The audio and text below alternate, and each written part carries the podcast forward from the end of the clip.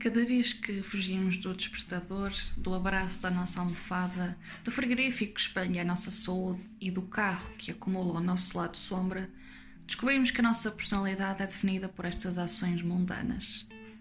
Sem dar conta, reparamos que não sabemos ser ou estar longe da rotina. A que horas acordo? O que vou comer? Será que o colchão é confortável?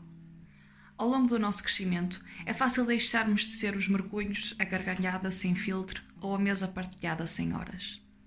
Por muito que a ordem nos acalme, facilmente deixa de preencher o buraco aventureiro e despreocupado que habita em todos nós. Fugir é essencial para regressarmos menos baços, mais despertos e com saudade da doce melodia da normalidade que pauta os nossos dias.